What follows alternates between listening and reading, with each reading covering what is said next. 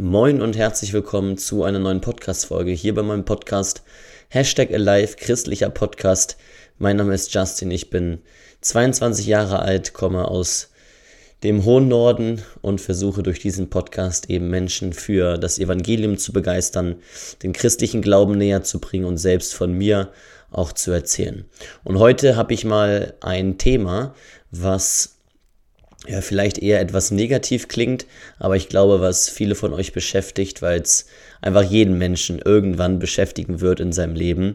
Denn es geht um das Thema Prüfungen oder ja, schlechte Zeit, was macht man in einer schlechten Phase des Lebens, wenn man irgendwie das Gefühl hat, alles läuft gegen einen und äh, man versucht dann nur irgendwie herauszukommen.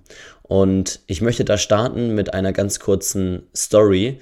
Und zwar ist es so, dass in unserer Gemeinde oder in meiner Gemeinde, wo ich vertreten bin und regelmäßig zum Gottesdienst gehe, dass dort einer, ich sag mal, ein Bruder von den Jugendlichen, die bei uns auch in den Jugendgottesdienst gehen, ähm, dass der vor ein paar Monaten sehr, sehr schwer mit dem Motorrad verunglückt ist. Und zwar so stark, dass er im Koma lag danach und ganz, ganz viele Knochenbrüche hatte und im Prinzip sein ganzer Körper lediert war. Also von mehreren Brüchen am Arm bis hin zu Brüchen am Bein und äh, Hüfte verschoben und Auge und was weiß ich alles. Naja, auf jeden Fall ähm, haben wir dann sofort vor zwei, drei Monaten angefangen, ganz stark dafür zu beten und als erstes natürlich gebetet, dass ähm, er überhaupt überlebt. Und dann hieß es irgendwann, okay, er, die Wahrscheinlichkeit steigt, dass er überlebt. Dann haben wir dafür gebetet, dass er ja irgendwann aufwacht aus dem Koma. Ne? Und ähm, auch das passierte. Und nach und nach ähm, hat Gott die ganzen Gebets, Gebete erhört. Und ich mache es kurz. Momentan ist es so, dass er ja ganz aufgewacht ist und jetzt natürlich die Rehabilitation hat. Das heißt, er kann wieder normal gehen, aber, also was heißt normal? Er kann auftreten, aber noch nicht seine Füße so richtig abrollen. Und das hat gerade jetzt seine, seine Mutter vergangenen Sonntag im Gottesdienst erzählt und hat eben auch davon berichtet, wie schwer es für sie war, diese ganze Zeit bei ihm zu sein. Denn sie hat sich sofort krank schreiben lassen von der Arbeit und war die kompletten Wochen und Monate bei ihm und hat von Tag zu Tag gelebt. Und das ist in meinen Augen eine Zeit, und so hat es sie natürlich auch berichtet, die so, so verdammt schwer ist für sie. Nicht nur für die Mutter, sondern für die gesamte Familie. Wenn du weißt, dass dein Bruder bzw. dein Sohn so einen schweren Unfall hatte und du gar nicht weißt, ob der überhaupt aufwacht, ob du gar nicht weißt, ob der mal wieder so wird wie früher. Und ähm, ja, es ist tatsächlich so, dass das Gehirn zwar gequetscht worden ist bei dem Unfall, aber er ja keine Nachwirkung de, der Blutungen des Gehirns von sich trägt. Das heißt, er kann wieder normal denken und ist wieder der Alte, was den, was den Kopf angeht, was die Psyche angeht, was, die, was den Körper angeht, noch nicht ganz, aber was den Kopf angeht. So, und das möchte ich erstmal ganz kurz wirken lassen, weil äh, ich hatte, als die Mutter das erzählte, tatsächlich Tränen in den Augen, wollte natürlich ein Mann sein und habe sich zurückgehalten. Ähm, nein, Spaß. Aber so ähnlich war es und ich finde es einfach total berührend und richtig, richtig krass. Und immer wenn ich dafür auch gebetet habe, auch in der großen Gemeinschaft mit den Jugendlichen zusammen, habe ich auch immer meinen Dank ausgesprochen im Gebet. Weil ich finde, dass es so krass ist, wenn du dafür betest und es geschieht einfach genau so. Wenn du betest, dass er überlebt, es ist passiert. Wenn du betest, dass er aufwacht aus dem Koma, es passiert. Wenn du betest, dass die Operation erfolgreich verläuft, es passiert. Und so weiter und so fort. Reine Gebetserhörungen. Und diese schwere Zeit für die gesamte Familie, ähm, die stelle ich mir wirklich, wirklich krass vor. Und ich habe ja auch mitbekommen von den Jugendlichen. Und ich habe das auch dann nochmal so ein bisschen mit mir verglichen, ähm, habe mich zurückerinnert an so meine schwerste Zeit und ich muss ehrlich sagen, dass ich in meinem Leben total gesegnet worden bin. Ich hatte nie so richtig, richtig schwere Zeiten in meinem Leben. Ich erinnere mich an Zeiten, als ich auf die neue Schule gekommen bin in der fünften, sechsten Klasse, da hatte ich schlechte Noten, schlechtere Noten, weil ich damit nicht ganz klar kam und ich war eher so der Klassenclown und ähm, ja, hatte auf jeden Fall ein paar Schwierigkeiten in der Schule so, auf dem Gymnasium, aber das legte sich irgendwann. Dann erinnere ich mich auch an der Phase, wo ich irgendwie ja, Liebeskummer hatte mit 14 Jahren oder so und mich ein Mädchen enttäuscht hat und es mich echt krass äh, getroffen hatte. Aber auch da erinnere ich mich ganz stark daran, dass Gott in dieser Situation zu mir gesprochen hat. Und ich weiß auch noch, was er zu mir gesprochen hat in dem Moment. Und dann erinnere ich mich an eine Situation, ähm, da habe ich in meinen Augen ganz, ganz großen Fehler gemacht und schämte mich so krass dafür, dass ich mich gar nicht traute, von meiner Bettdecke hochzukommen ähm, und rauszugucken, weil ich Angst hatte, dass Gott mich sieht und er sah mich ja so oder so. Ähm, und ich wollte gar nicht mit Gott sprechen, weil ich mich so sehr geschämt habe äh, für das, was ich äh, getan hatte. Und auch da in der Situation sprach Gott zu mir ganz, ganz deutlich und sagte, mein Sohn, ich liebe dich und ich werde dich immer lieben. Und diese Wörter habe ich noch so krass in meinem Kopf, weil ich hätte, also man sagt ja, ich hätte schwören, also wir schwören ja nicht, aber ich hätte versprechen können, sage ich mal so, dass da eine Person neben mir gewesen war, die das zu mir sprach. Aber es war Gott in dem Moment. Also ich habe in den, ich sag mal, in den tiefsten Stunden irgendwo, das waren keine mega langen Phasen in meinem Leben, aber in den tiefsten Stunden sprach Gott zu mir. Und ich hatte eine Phase, die war 2020, Ende 2019, als ähm, ich mich von meiner Freundin trennte, ging es mir nicht so gut, logischerweise. Und ich habe mir gesagt, okay, jetzt geht es mir richtig schlecht. Ähm, ich möchte diese Zeit jetzt für Gott nutzen. Und dann hat er mir, ich fasse es kurz, auch 2020 ein Jahr geschenkt, wo er wirklich sehr, sehr viel zu mir gesprochen hat und ich total eindrucksvolle Erlebnisse hatte. Wenn du das gerne nochmal näher hören möchtest, was er da wirklich alles zu mir gesprochen hatte, dann ähm, reagier gerne mal äh, ich werde irgendwie mal so eine Frage hier bei Spotify hinterlegen und dann kannst du dafür abstimmen. Ähm, ich hatte wirklich ein sehr krasses Jahr 2020, wo Gott zu mir gesprochen hat. Und ich kann also zusammenfassen, dass in meinem kompletten Leben, in den, ja, ich sag mal, negativen Stunden oder auch schlechten Phasen, die ich hatte, ich immer Gott spürte in dem Moment. Und zwar meistens tatsächlich so, dass er redete und wenn er nicht zu mir gesprochen hatte, dann spürte ich ihn in irgendwie, ich spürte, dass er da ist. Und es ist ja nun mal nicht immer so, dass ja Menschen diesen gleichen Verlauf haben wie ich, dass sie immer spüren, dass Gott da ist. Ähm, und es gibt auch durchaus natürlich Menschen, die noch schwere Sachen durchlebt haben wie ich. Ähm, also ich will mich da überhaupt nicht überhaupt nicht schlecht reden, was ich hatte. Wie gesagt, ich bin sehr gesegnet in meiner, in meinem Leben bisher gewesen, aber ich kenne eben auch viele Personen, gerade so in, in, unserem jungen Alter ist es ja so, dass man sich neu findet in der Pubertät und dann eine schwere Zeit hat. Es kann auch sein, dass du schon älter bist und da eine schwere Zeit hast. Ähm, ich habe auch schon von einigen gehört, die haben ein Kind verloren oder so ähm, bei der Geburt oder sowas. Also echt krasse, krasse Stories. Und ich möchte heute mal über das Buch Hiob sprechen. Das Buch Hiob ist äh, vor dem Psalm in der Bibel, nicht ganz in der Mitte, bisschen weiter links, also im Alten Testament bisschen weiter links.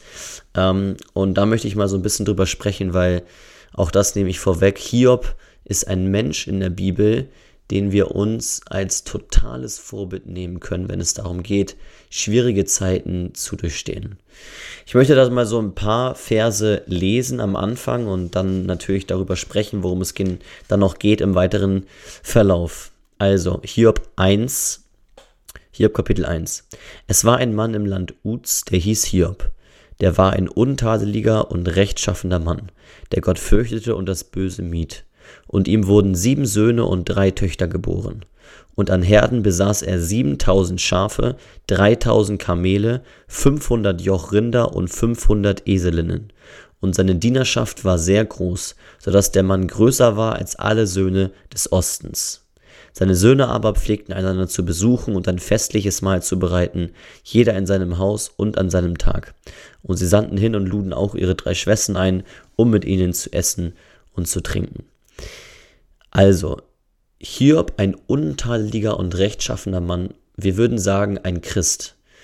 Ähm, zu dem Zeitpunkt gab es ja noch keine Christen, weil Jesus noch nicht gekommen war auf der Welt, aber ein Mann, den Gott selbst als ja untadelig bezeichnet, der einfach gerecht vor Gott dasteht. Das ist ein krasser Mann. Und ein Mann, der sehr, sehr, sehr, sehr reich war. Ne, also an einer anderen Stelle lesen wir, dass er der, einer der mächtigsten Männer des Ostens äh, der Welt war. 7000 Schafe, 3000 Kamele, 500 Jochrinder, 500 Eseln, eine sehr große Dienerschaft. Das ist schon krass. Also würden wir heute sagen, der ist auf jeden, auf jeden Fall Milliardär. Auf jeden Fall. Und dann lesen wir ab Vers 6, es geschah aber eines Tages, dass die Söhne Gottes vor den Herrn traten, und unter ihnen kam auch der Satan.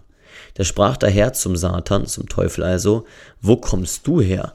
Und der Satan antwortete dem Herrn und sprach, vom Durchstreifen der Erde und vom Umher Umherwandeln darauf.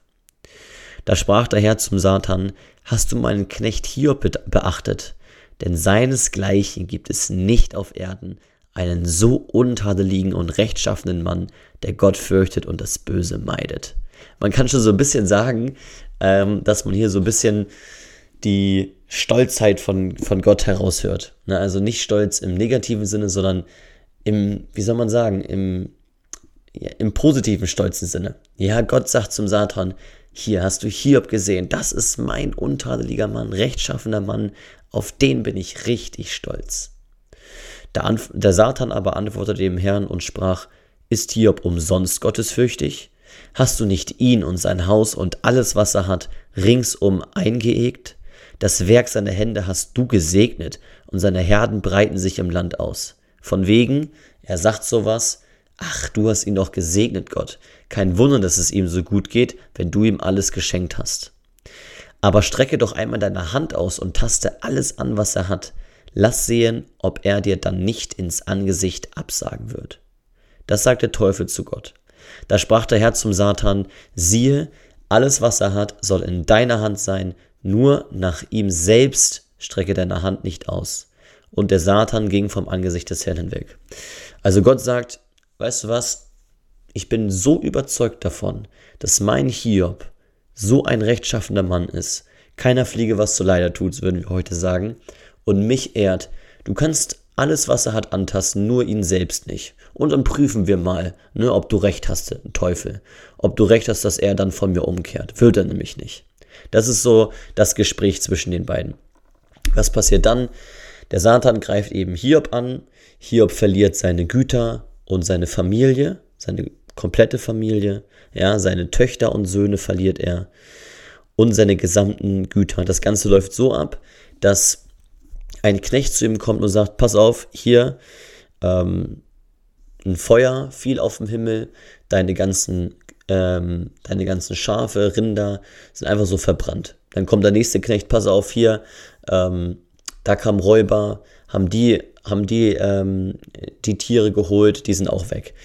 Dann kommt der nächste Knecht und sagt, hier, deine Familie ähm, ist auch ein Feuer aufs, aufs Haus gekommen, ähm, das Haus ist zusammengefallen, alle tot. Also echt krasse Stories. Echt richtig, richtig heftig. Und was mir auffällt in der ersten Passage jetzt hier ist, und ich glaube, das fällt euch auf, auch auf, Gott hat alles in der Hand. Gott hat alles in der Hand. Und wir sagen ja häufig sowas wie, ja, wenn der Teufel mich versucht oder ähm, ich darf dem Teufel keinen Raum geben oder ähm, ich muss aufpassen, dass der Teufel mich nicht in sein Bann zieht oder sowas. Ähm, oder dass wir Furcht haben vor dem Teufel oder so, ne? Hier ist ganz, ganz klar, wer Herr im Haus ist. Hier ist die Rollenverteilung ganz klar. Gott sagt, pass auf, ich habe hier einen rechtschaffenden Mann. Der Teufel sagt, ach, papalapap, der ist doch nur so wohlhabend, weil du ihn so gesegnet hast. Und Gott sagt, pass auf, Teufel, ich gebe dir die Macht, alles zu tun, nur ihn nicht anzufassen. Das heißt, Gott ist in der Pole Position. Gott hat die Macht. Der Teufel ist definitiv unter ihm. Definitiv. Was passiert dann? Nachdem Hiob alles verliert, sagt er, Hiob stand auf, zerriss sein Gewand, schau sein Haupt und er warf sich auf die Erde nieder und betete an. Er betete an. Das ist das, was er als erstes tat. Und er sprach, nackt bin ich aus dem Leib meiner Mutter gekommen, nackt werde ich wieder dahin gehen. Der Herr hat gegeben, der Herr hat genommen, der Name des Herrn sei gelobt. Bei alledem sündigte Hiob nicht und verhielt sich nicht ungebührlich gegen Gott.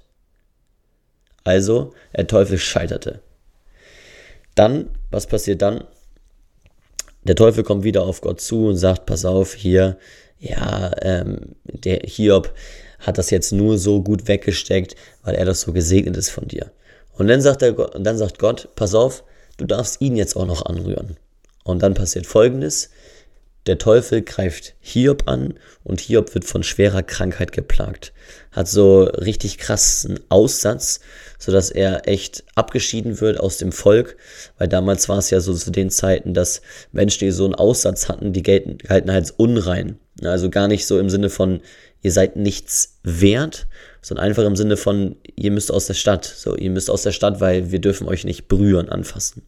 Und das geschah mit Hiob. Das heißt, von eines der mächtigsten Männer der Welt, mit allem, was dazugehörte, mit einer tollen Familie, die sich vertrug, ja, die miteinander Feste feierte, wurde er geplagt. Er verlor alles, seine Güter, sein Reichtum, seine Macht, seine Kinder, Familie, seine Frau war noch da und er wurde krank. Und zwar richtig heftig krank. Und dann passiert Folgendes. Und das ist sehr, sehr spannend. Als erstes kommt die Frau auf ihn zu und sagt in Vers 9, Kapitel 2, hältst du immer noch fest an deiner Tadellosigkeit, sage dich los von Gott und stirb. Was? Die Frau sagt zu Hiob, pass auf, es bringt doch alles nichts mehr. Geh, dich, geh doch sterben. Lass, sag dich von, von, dem, von Gott los, du hältst immer noch fest an deiner Tadellosigkeit, sag dich los und stirb doch. Er aber sprach zu ihr, du redest so, wie eine törichte Frau redet. Wenn wir das Gute von Gott annehmen, sollten wir dann das Böse nicht auch annehmen? Bei alledem versündigte sich Hiob nicht mit seinen Lippen. Und dann passiert Folgendes. Hiob hatte drei Freunde, die kamen dann auf ihn zu und ähm, haben dann so ganz, ganz tolle Weisheiten für ihn und Tipps für ihn im ironischen Sinne. Also die Freunde sagen dann sowas wie, pass auf, ja, wenn es dir jetzt wirklich so schlecht geht, dann musst du echt irgendwas gemacht haben. Du musst irgendwelche Sünden haben in deinem Leben, für die du noch nicht Buße getan hast. Also das geht echt gar nicht. So, ne? Oder ein anderes, ein anderer Freund hat irgendwelche anderen äh, tollen Tipps für ihn, von wegen, pass auf, ähm, ich weiß schon, wie das läuft, ne? Hat so Weisheiten, Philosophie, warum es gerade nicht klappt. Ähm, so, und sagt halt, sowas wie, ja, du musst nur, du musst an das glauben, was ich dir sage. Ne? Also du musst auch mal einfach mir vertrauen. Ähm, und also die Freunde haben so richtig, äh, ja, so richtig tolle Weisheiten für Hiob am Start, bringen ihm absolut gar nichts. Und Hiob verflucht den Tag seiner Geburt. Ähm, er ist wirklich am Ende an der Stelle, aber er versündigt sich nicht in dem Sinne. Er verflucht den Tag seiner Geburt, sagt umgangssprachlich sowas wie, ja, ich wünschte, ich wäre eine Fehlgeburt gewesen. Ähm, also er wehrt sich auch gegen die Zurechtweisung seiner Freunde, lesen wir in Kapitel 6. Aber er gibt eben auch seinen Unmut und seinen Schmerzpreis. Ja, also er gibt das kund und sagt, wie schlecht es ihm geht. Ähm, und klagt auch immer wieder Gott an. Sagt, Gott, warum hast du das getan? Warum hast du mich nicht damals im Mutterleib verrecken lassen? Also echt richtig krass. Und ähm, es geht dann so weiter, dass er immer wieder diese Freundin trifft und das Buch Hiob, ähm, da liest man tatsächlich sehr, sehr viel über die ganzen Reden von den Freunden. Ich fasse es jetzt mal relativ kurz. Ähm, und irgendwann ist auch Hiob in Kapitel 28 beispielsweise auf der Suche nach seiner Weisheit ne, und versucht da irgendwie Lösungen zu finden. Aber er hält weiterhin an seiner Unschuld fest. Das lesen wir auch in Kapitel 27. Er sagt, so wahr Gott lebt, der mir mein Recht entzogen und der Allmächtige, der meine Seele verbittert hat. Ja, solange noch mein Odem in mir ist und der Hauch Gottes in meiner Nase, soll meine Lippen nichts Verkehrtes reden und meine Zunge keine Lüge aussprechen. Fern sei es von mir, dass ich euch Recht gebe. Ich werde mir meine Unschuld nicht nehmen lassen bis an mein Ende. Das ist krass. Und ich finde, ich persönlich kann mich nicht in diese Situation hineinversetzen, weil es mir halt noch nie so richtig schlimm ging. Und ähm, ich sage einfach mal voller Vorsicht, dass ich mal vermute, dass es dir in deinem Leben auch noch nicht so krass schlecht ging wie Hiob. Dass du alles verloren hast, du reich gesegnet worden warst, ähm, du krank wurdest, ausgeschieden wurdest von dem anderen Volk und trotzdem an Gott festhältst. Ich glaube, dass, so geht es mir zumindest immer mal wieder, dass wir heutzutage schnell zweifeln an Dingen. Und ich glaube, dass wir in einem sehr wohlbehüteten Deutschland aufgewachsen sind. Ich vermute mal, dass du auch in Deutschland lebst oder in einem Land, ähm, ja, wo es dir gut geht, ja, wo du tolle Möglichkeiten hast. Und immer wieder ertappe ich mich dabei, dass ich doch klage über Dinge, die eigentlich ein Fingerschnipp sind im Vergleich zu dem, was wir hier in dem Buch Hiob lesen. Und dass es mal ganz gut wäre, wenn ich in den Momenten mal wirklich Gott vertraue und auch anhand Hiobs Geschichte daran festhalte, dass Gott alles in seiner Hand hält. Wir lesen dann in Kapitel 38, da antwortet Gott Hiob dann tatsächlich, aber hier, äh, Gott stellt Hiob Gegenfragen. Ganz komisch eigentlich, wenn man da mal so rüberliest. Wer verfinstert da den Ratschluss mit Worten ohne Erkenntnis? Gürte doch deine Lenden wie ein Mann, ich will dich fragen und du sollst mich belehren. Wo warst du, als ich den Grund der Erde legte? Sprich es aus, wenn du Bescheid weißt. Wer hat ihre Maße bestimmt? Weißt du das? Oder wer hat die Messschnur über sie ausgespannt? Worin wurden ihre Grundpfeiler eingesenkt? Oder wer hat ihren Eckstein gelegt? Als die Morgensterne miteinander jauchzten und alle Söhne Gottes jubelten. Und das geht dann immer noch so weiter. Und selbstverständlich hat Hiob keine Antworten auf diese Fragen.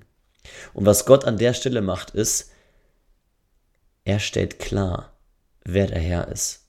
Und er stellt klar, wer wem helfen kann und wer die Macht hat.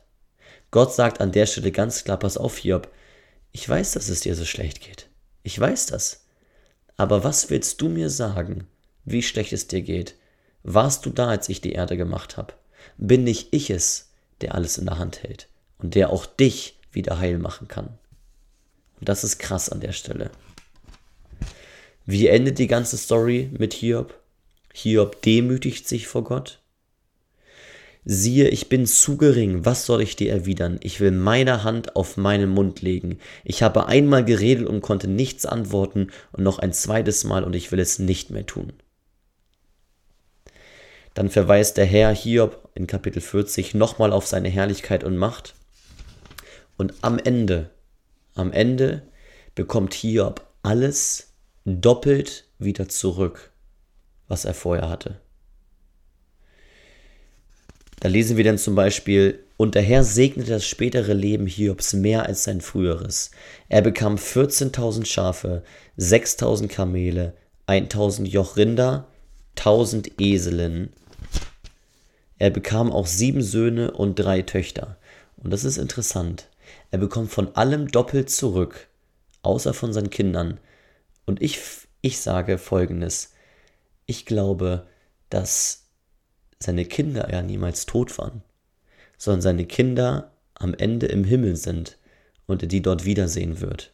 Und deswegen bekommt er sieben Söhne und drei Töchter wieder, so wie vorher auch also hat er am Ende alles doppelt bekommen. Weil sieben Söhne und drei Töchter, die sind ja schon im Himmel und warten auf ihn. Das heißt, Hiob, der ein Mensch war, vollem Glauben an Gott, der rechtschaffend war, der untadelig war, der Gott an erste Stelle gestellt hat, der wurde vom Teufel versucht, hat alles, hat, der Teufel hat ihm alles genommen, wirklich, wirklich alles. Hiob bleibt Gott treu, auch wenn er klagt. Er bleibt Gott treu. Er versündigt sich nicht und bekommt am Ende alles doppelt wieder zurück. Doppelt so viel, wie er vorher hatte, bekommt er von Gott zurück. Und ich finde, man kann aus dieser Geschichte sehr, sehr vieles mitnehmen. Man kann mitnehmen, dass Gott derjenige ist, der so eine unfassbare Macht hat, dass er alles in seinen Händen hält. Und wenn er selbst Hiob in der Stelle alles zurückgab, wie viel mehr wird er dann dich belohnen, wenn du an Gott dran bleibst und dich nicht versündigst und nicht sagst, okay, ich kann nicht mehr, ich gebe auf, sondern du weiterhin an Gott festhältst und sagst, Gott, ich vertraue dir, auch in den dunkelsten Tagen meines Lebens, auch in den schwersten Phasen meines Lebens, ich möchte wie Hiob sein. Ich möchte dir vertrauen und ich möchte daran festhalten, dass du alles in deiner Hand hältst, denn am Ende des Tages kann ich nichts erwidern. Ich bin gering. Ich kann nichts sagen. Ich weiß nicht, wie du alles gemacht hast. Und ich weiß nicht, wie du mir noch heute helfen kannst, aber ich weiß, dass du es kannst. Und das möchte ich dir heute mitgeben. Sei wie Hiob. Nimm ihn als Vorbild. Und wenn du gerade in einer schweren Phase bist, dann vertrau auf Gott, auch wenn es schwer ist. Ich möchte noch zum Abschluss einmal beten. Guter Vater, ich danke dir von ganzem Herzen, dass du ein Gott bist, der die ganze Welt, wirklich die ganze Welt in seiner Hand hält. Und ich danke dir auch, dass du ein Gott bist, der mich und alle Zuhörer und Zuhörerinnen von ganzem Herzen liebt. Und dass du weißt, ob es uns gerade gut geht oder ob es uns schlecht geht. Und dass du auch Mitleid mit uns hast, wenn wir gerade eine schwere Phase durchleben. Aber noch mehr danke ich dir, Gott, dass du uns nicht alleine lässt, denn wir lesen in der Bibel, du wirst uns nicht verlassen und uns nicht im Stich lassen. Und so möchte ich dich wirklich für jeden Einzelnen bitten, der jetzt gerade diese Podcast-Folge hört, und der sich in einer schweren Phase befindet, dass du diesen Personen Mut gibst, an dir festzuhalten, Stärke gibst und Weisheit gibst, ihr Heil nicht in anderen Dingen zu suchen, sondern Hiob als Vorbild zu nehmen und dir zu vertrauen. Amen.